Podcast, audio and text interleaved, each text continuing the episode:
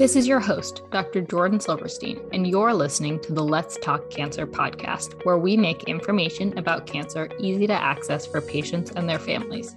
But please remember, the information presented here is for education purposes only and is not a substitute for professional medical advice, diagnosis, or treatment. To maintain privacy, identifying details about patients have been changed for this podcast. Today, we will talk with Dr. Natalie Marshall about the interplay of exercise and cancer. Dr. Natalie Marshall is a breast medical oncologist, lifestyle medicine doctor, and also participates in clinical trials at UCSF. She works with her patients on modifying their habits with the goal of making their bodies less hospitable to cancer growth. This includes instruction and encouragement on diet, sleep, stress reduction, and exercise, including a focus on strength training. It is important to her to let patients know how lifestyle modifications can lower the risk of cancer recurrence. Dr. Marshall earned her medical degree at the University of Texas. She completed a residency in internal medicine at the University of New Mexico Hospital and a fellowship in medical oncology at Yale. Welcome, Dr. Marshall. Oh, thanks for having me. I'm so happy to be here. Well, let's start out pretty this is a very broad topic I can imagine. So, what are the overarching general recommendations you give for patients with cancer about exercise? So, the first thing is that it's really important to stay active. If you get a cancer diagnosis um, and you've if you've been active, it's really important to stay active during treatment because it can decrease side effects of treatment um, and it can help um, patients not lose muscle mass. Um, one of the most important predictors of death um, is if you have low muscle mass. And that's in the general population as well as the cancer, the cancer population. So it's important to try to maintain muscle mass and exercise and be active during cancer treatment. Um, something that's really interesting is that um, patients that even if they do just a little bit of exercise, let's say somebody is sedentary when they're diagnosed, if they just start to do a little bit of exercise, like five minutes a day of walking or 10 minutes a day of walking, and then they kind of build themselves up, that actually can really help them with fighting treatment side effects and also help them start to you know get the benefits of exercise in, in maintaining and building muscle mass. I can imagine that while going through treatment you're exhausted, the last thing you want to do is exercise. But it sounds like that's in some ways counter counter to what the benefits of exercise can bring. Can you talk a little bit about that? Yeah, so in patients that are on active treatment, there have been some studies done that have shown that it's the most powerful way to decrease cancer related f- treatment fatigue. And that is a very bad side effect that patients get from chemotherapy, radiation, from um, getting even surgery and recovering from like a big surgery. Um, exercise is the thing that can lower fatigue the most of any other modality, including like taking stimulants. Um, exercise works better than taking stimulants or drugs. Um, in addition, what they showed in some studies that have been done with exercise as an active intervention with patients who are on chemotherapy, there's a lower risk of getting hospitalized. There's lower out of pocket costs for patients. There's lower overall health cost for patients being treated. And uh, patients have a better quality of life. They report a better quality of life and lower fatigue rates. Um, and most importantly, or very importantly, is that more people complete their chemotherapy who mm. exercise during treatment. And so then, you know, we think that if you complete all your chemotherapy, you're going to have a better cure rate. So it's actually uh, it's such an important thing to talk to patients about and for patients to know about. Um, I think in the old days, a lot of doctors said, "Oh, just rest, eat whatever you want, don't don't push yourself." Well, I would say it's the exact opposite. Like eating really healthy, eating an anti inflammatory diet, exercising during treatment, even if it's just a tiny bit of exercise, um, can make a really big difference for patients, you know, with side effects. Yeah. So you've said a lot of benefits of exercising, like tolerating chemotherapy better, having less treatment related fatigue. we can talk more about the benefits, but how much exercise do patients really need? So I want to, can I like back up a little bit and talk about prevention and then translate it to cancer patients? I'd, I'd like to do it that way because I think it puts it into context. Um, there are these guidelines called the Physical Activity Guidelines for Americans. Anybody can look them up online and download the PDF for it. And what that shows, um, and it has a lot of data behind it in research, it could be an hour and a half per week of intense exercise, three hours per week of moderate intensity exercise. So that would hmm. be the aerobic component.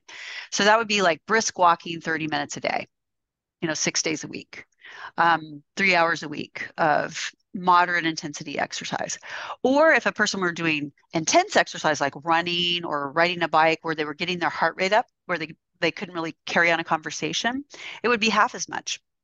It could be an hour and a half per week of intense exerse, three hours per week of moderate intensity exercise. I tell my patients about the, something called the talk sing test.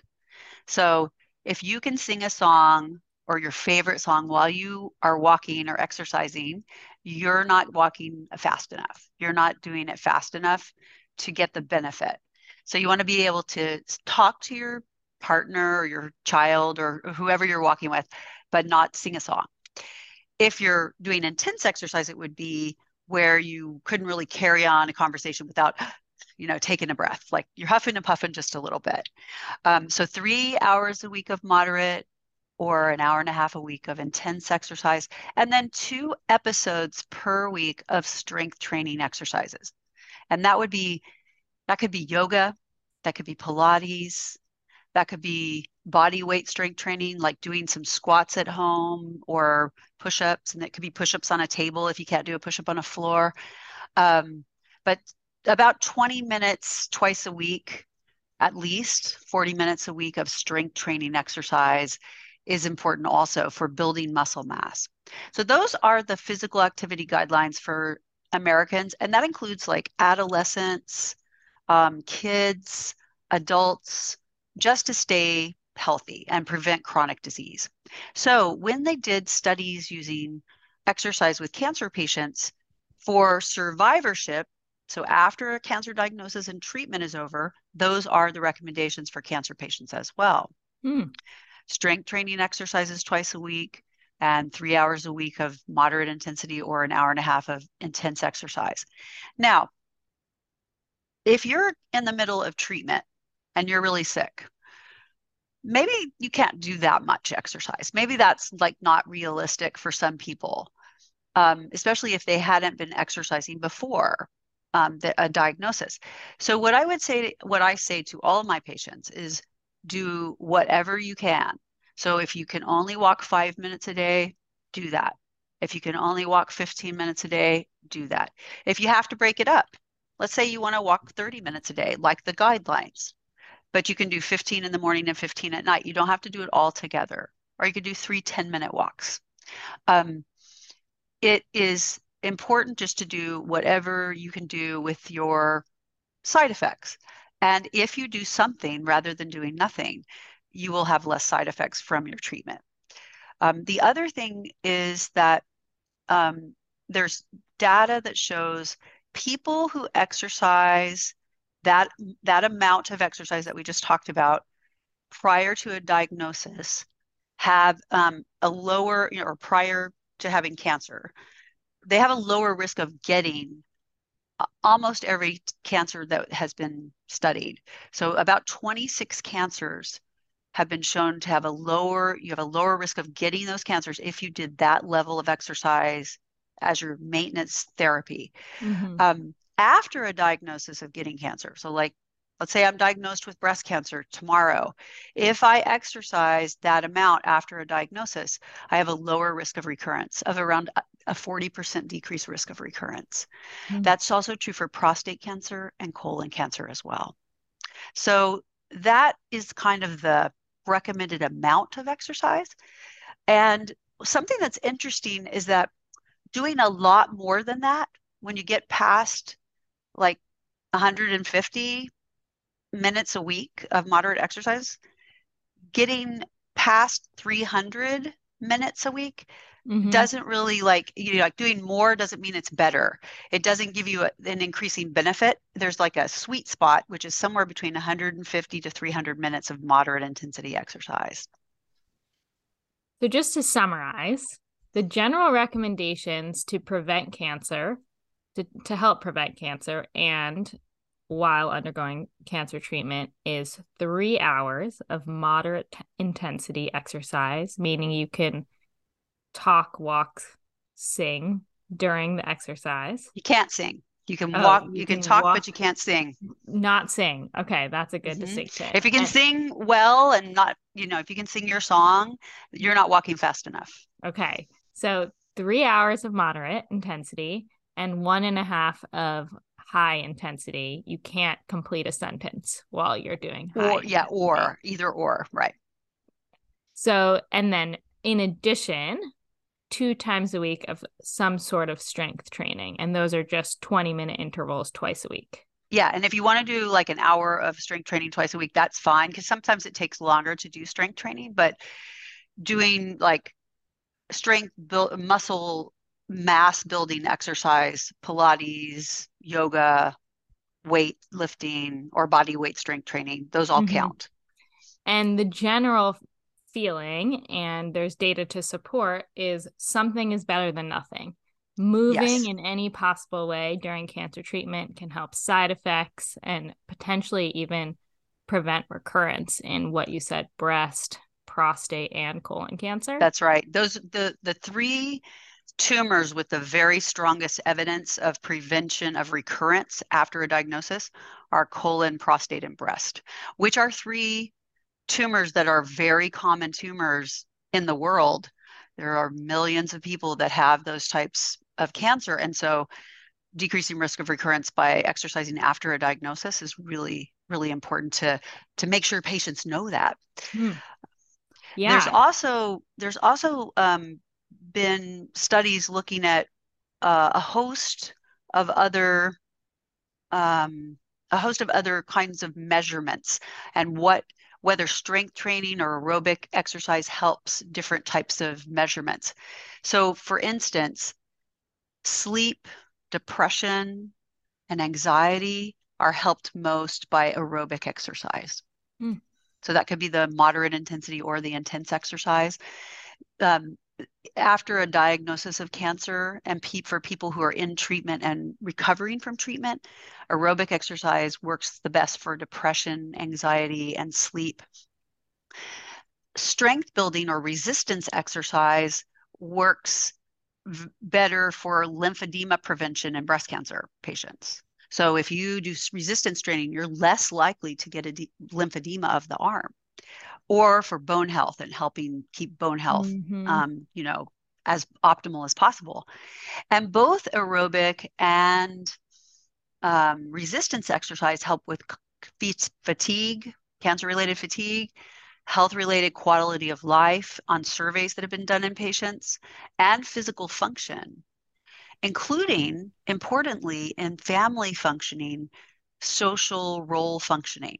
Mm. So being able to have enough energy because you're exercising to cook or to take care of your kids or to go to work or you know there are ways in which exercise can patient help patients function better within their family and their their work environment too. So is the idea is you exert yourself during exercise that builds up the ability to be able to take on things that are potentially exertional, like cooking for the family, showing up for a loved one, uh, hanging out with a friend. It's like you build up your stamina by keeping exercise as a routine, and then you build that allows you to do some of the things in life that just take that are take more effort. Is that the idea? I I don't know exactly um, how it works, and that I think it helps what I've noticed in taking care of patients mm-hmm. is it helps people not be as fatigued and thus uh-huh. they have energy to do the other things that are important to them. And the other thing is that when you exercise, it lowers your it lowers inflammation in your body. Mhm. And if you have a lot of inflammation, it can make you feel sick. It can make you feel tired, weak, like flu-like symptoms. So, and joint pains, for instance. Mhm. So if you exercise and you're lowering inflammation, that makes the patient not feel so ill, and then they can function in their role a little bit better. What would you say is the most convincing proposed mechanism for how exercise either prevents cancer or stops recurrences? I love this question, and I love explaining this um, this very complex answer. So when when a person exercises, it changes chemicals that are uh, in the body. It lowers certain chemicals and it raises other chemicals within the body when you exercise. And conversely, if you don't exercise, some chemicals that would go down if you're exercising go up. Okay, so we know that there are certain um, chemicals, what we call cytokines, and we also sometimes call them adipokines and myokines. And what that is, is just a name for chemicals that the fat cells are making. Those are called adipokines. Adipose tissue is another name for fat. So the fat in our body, those cells make certain chemicals. We call them adipokines. The muscle, the skeletal muscle, also makes chemicals. We call those myokines. Okay, those are just uh, chemicals that the body makes naturally. So if you exercise, what happens is that the muscle chemicals block the ability of the fat chemicals to talk to the tumor microenvironment. Now that's a like a big thing that I just said. So the the tumor is not just its own thing. It has it's growing in an environment where it's interacting with the cells that are around it. And those cells make chemicals that talk to the tumor and they can talk to the tumor and help it grow, mm-hmm. or they can stop talking to it, like ignore it and not let it grow. Okay. So when you exercise, you lower inflammatory markers that help the cancer grow. You lower um, estrogen, which can help the cancer cells grow in certain cancers. You lower um, insulin, which is a big growth factor for a lot of different kinds of cancer. So you lower the insulin level in the blood, and then that helps those cells in the microenvironment not talk to the cancer cell or not directly stimulate it. Um, it also, um, there's a lot of other chemicals like insulin growth factor and um, estrogen, inflammatory markers, and then all of these other chemicals that I can't even name them all. There are like thousands of them um, that can interact with cells within our body. But what we know exercise does is it lowers the bad ones, it raises the good ones, and it also stimulates your immune system. And when people exercise, you can find evidence of the immune system going into that tumor microenvironment where the cancer is growing and infiltrating in there. And it, it stimulates the immune system. And we think it has an effect on the immune system being able to recognize the cancer and attack it. So it's very complicated. Mm-hmm. But the simple thing that you can do, going for a walk for 30 minutes or doing some body weight strength training at home, that can help make your body more hostile to cancer growth, make it harder for it to to be able to to grow. And can we talk about how much benefit?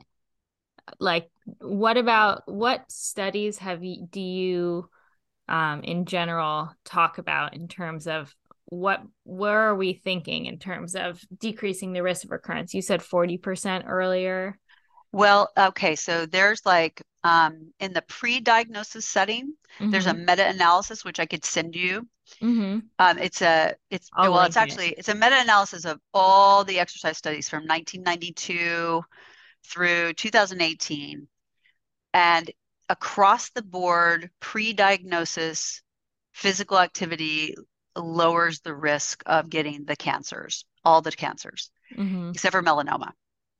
In the post-diagnosis setting, and the same thing, and all these studies are listed, which I could send you, Mm-hmm. um, the strongest evidence is in breast, colon, and prostate. And in breast and prostate, it lowers the risk by about 40%. And I don't remember the number on colon, but it's also very significant. Um, it's either 30 or 40% risk reduction of recurrence Mm-hmm. um, for people who exercise at the level that we talked about post diagnosis. Wow. These are high numbers we're talking about here. It's very, they're very high numbers. And so I, the, you know, what I really want to to tell people or to have people understand is that exercise pre helps prevent people from getting cancer. Exercise also helps prevent chronic disease like diabetes, cardiovascular disease, Alzheimer's, um, you know, hy hyperlipidemia, hypertension.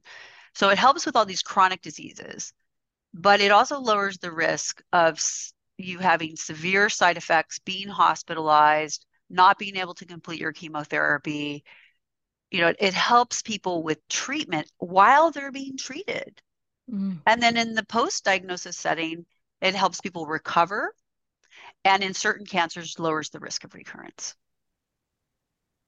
So the main benefits of exercise for cancer care is number one, prevention, like you talked about. And Mm-hmm. that's a very interesting framing for me.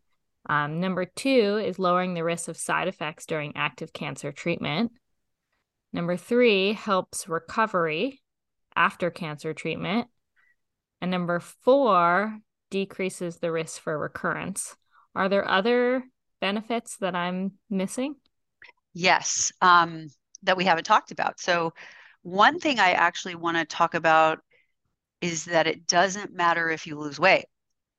Hmm. Okay, so a lot of people they correlate exercise at, with trying to lose weight or dieting with trying to lose weight. And what they've shown in patients uh, with exercise is that it's independent of whether you lose weight or not. Okay, so if you exercise, it helps you even if you don't lose weight. And I think that's really important because that way people have a different reason to exercise. It's not about like what they look like or what they weigh on the scale, right? Mhm. So that's one thing. Second thing is that um, body mass index or what you weigh is not a great correlate of your body composition. And I like to talk to my patients about muscle mass as well.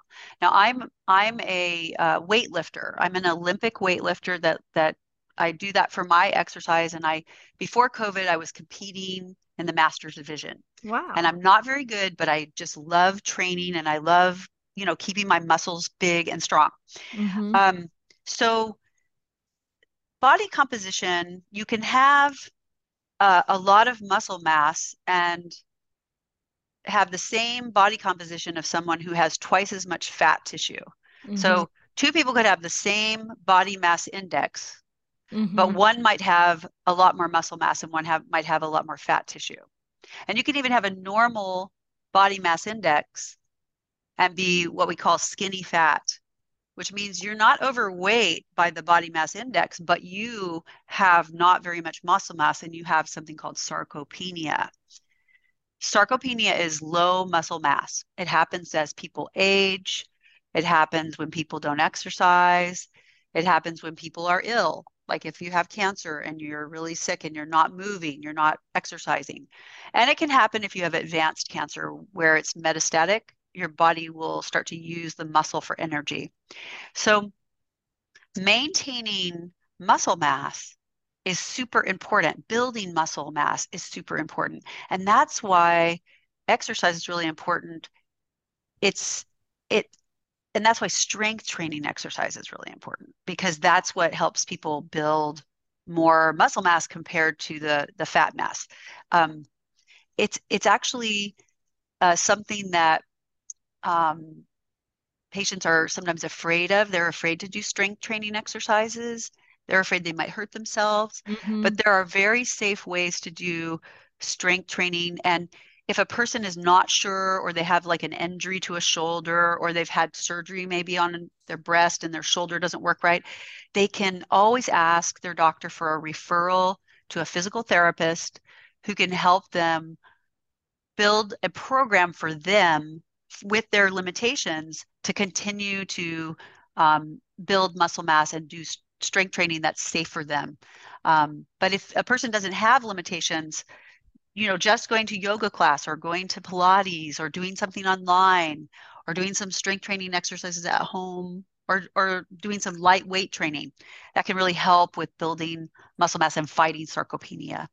And can you explain more why building muscle mass is important?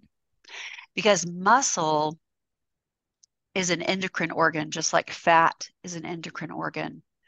And muscle makes these chemicals that help lower insulin resistance mm-hmm. and lower insulin and talk you know stop the crosstalk of the fat cell to the tumor which helps it grow. It kind of blocks that crosstalk. So the more muscle mass you have the better you are metabolically to to basically make it hard for your cancer to grow.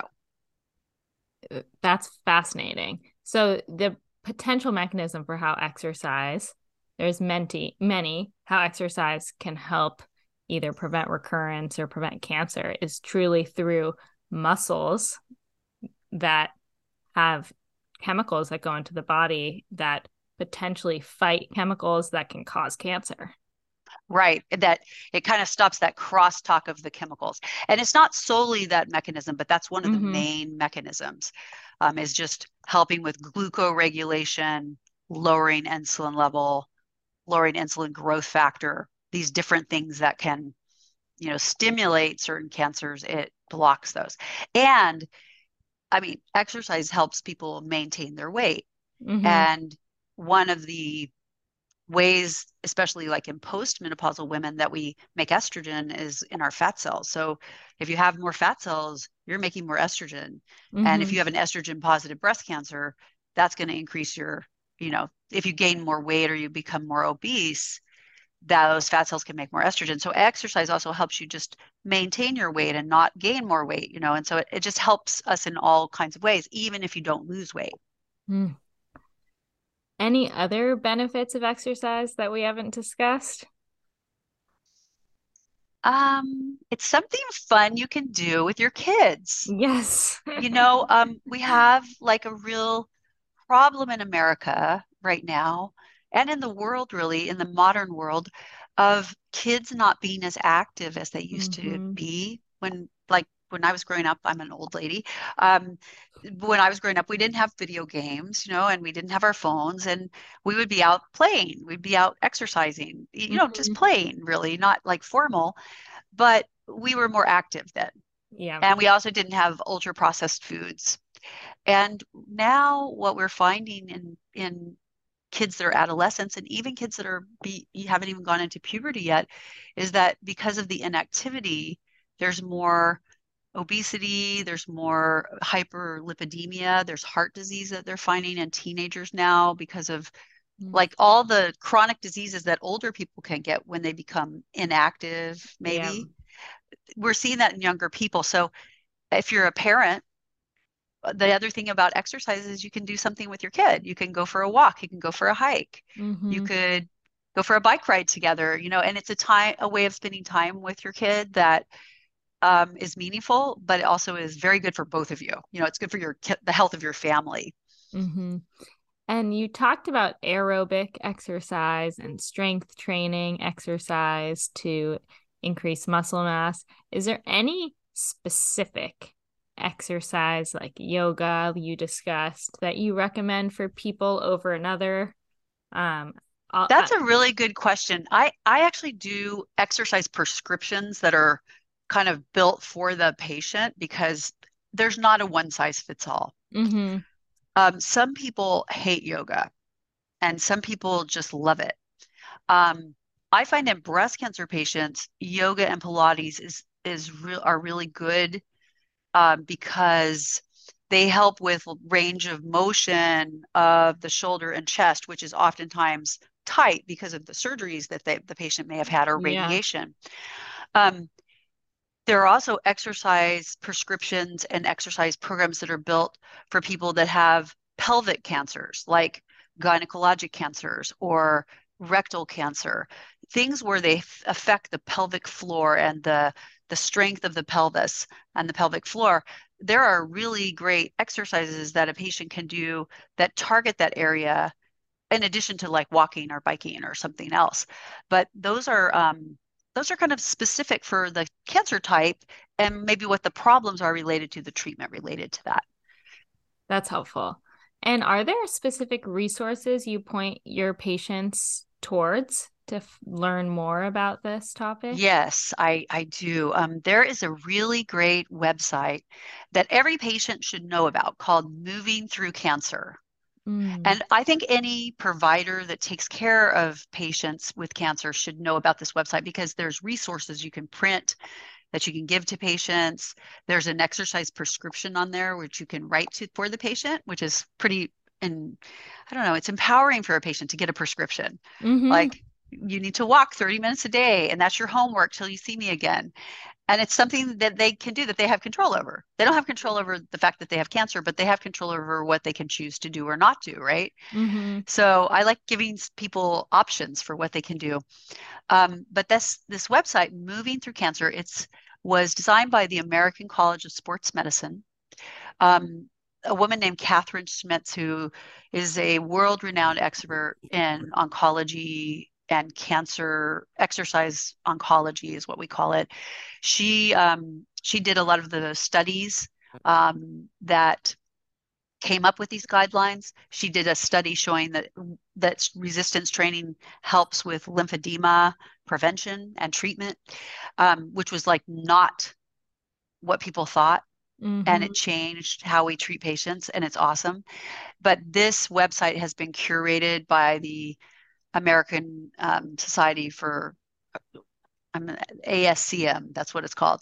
Um, and it has references, resources, patient resources, healthcare provider resources. So I point people to that website. I will Moving moving through cancer. Yeah, that's really helpful. And just to finish off, we've we've learned so much about the benefits of exercise, the proposed mechanism, how much exercise. Could you share a patient that you've taken care of that's really used exercise to change the way that they've experienced their cancer care? I have I have three patients that I could share with you, and I, I want to share all three of them because they're totally different. That'd be great. Um, I have um, a woman who had breast cancer, and she she had to take chemotherapy, and she had to take uh, surgery and radiation and hormone blockade. And she was just she hated exercise. In fact, the first day I met her, I asked her if she exercised, and she said, "Are you kidding me? No, and I'm not mm-hmm. going to do it." And she was she was very hardcore about not doing exercise. And over time, as we got to know each other over the years, I kept on asking her about it. And I said, What are the barriers that you have to go for a walk? And she said, Well, I have a dog and I have to take him for a walk. And he's so big and he's so strong. And um, I was doing this um, strength training program for breast cancer patients, and I put her on the strength training program. And she, it's an online app thing that she did, and she Mhm. could do it at home. It wasn't like complicated. And she came in about six months later to see me, and she said, I'm the boss of my Great Dane now because I'm so strong. And she was showing me her bicep muscle, and she was so empowered that she could now walk her dog without the dog walking her. And it's a little thing, but after having breast cancer and your and your dominant arm is weakened, she felt like she was back to better than her baseline. Wow. A second a second patient um, was this heavy uh, woman who had all kinds of medical problems. She had all kinds of comorbidities like diabetes, high blood pressure, high cholesterol. She was on a bunch of medications. And I put her on the anti-inflammatory diet and I told her to walk 30 minutes a day, to build up to walking 30 minutes a day. And she Mhm. came back to see me six months later and she had lost 50 pounds and she was off four of her five medicines. And it was wow. Such a simple thing for me to tell her. And I said, it doesn't matter if you lose weight, it's just going to help lower your risk of your cancer and it's going to help you it's going to help you recover from treatment. And she took it to heart. And nobody had ever talked to her about that before. And then my third one is a woman who was just, she's just a tiny little person. And she had a lot of terrible bilateral breast cancer, a lot of terrible things happened to her during treatment. She had a lot of complications. She got down to 80 pounds. She was sarcopenic. She was very skinny and she'd lost all of her muscles. And she started working with a physical therapist who gave her a specific strength training thing. And we put her on a special diet to help her gain weight. And she's gained 15 pounds of muscle. And she wow. she now has some muscle and she's gained weight and she feels really well and she's but it was through strength training that is what really helped her specifically so it's just it can really help people if you help them understand why they need it and mm-hmm. give them a way to do it those stories really put all that you've said into perspective and make it seem reachable doable even though it does seem like another thing in the cancer journey it there's so much benefit that we've heard through this episode and just really learning and educating ourselves about the benefit can be super helpful well, thank you so much for taking the time with me today. I know I learned a ton. I'm sure anyone who's listening will have learned a lot too. Any final words for our listeners? Um, first of all, thank you for having me. But my final words are never do nothing. Even if you go for a five minute walk, it's better than nothing. Just always try to move every day a little bit. Well, thank you, Dr. Marshall. So appreciate your time. Mm, you're welcome. Thanks, everybody. And that's all for today on the Let's Talk Cancer podcast. Please follow us on Spotify and Instagram and pass it along to anyone you think would benefit from learning about cancer. And don't forget, tune in to our next episode.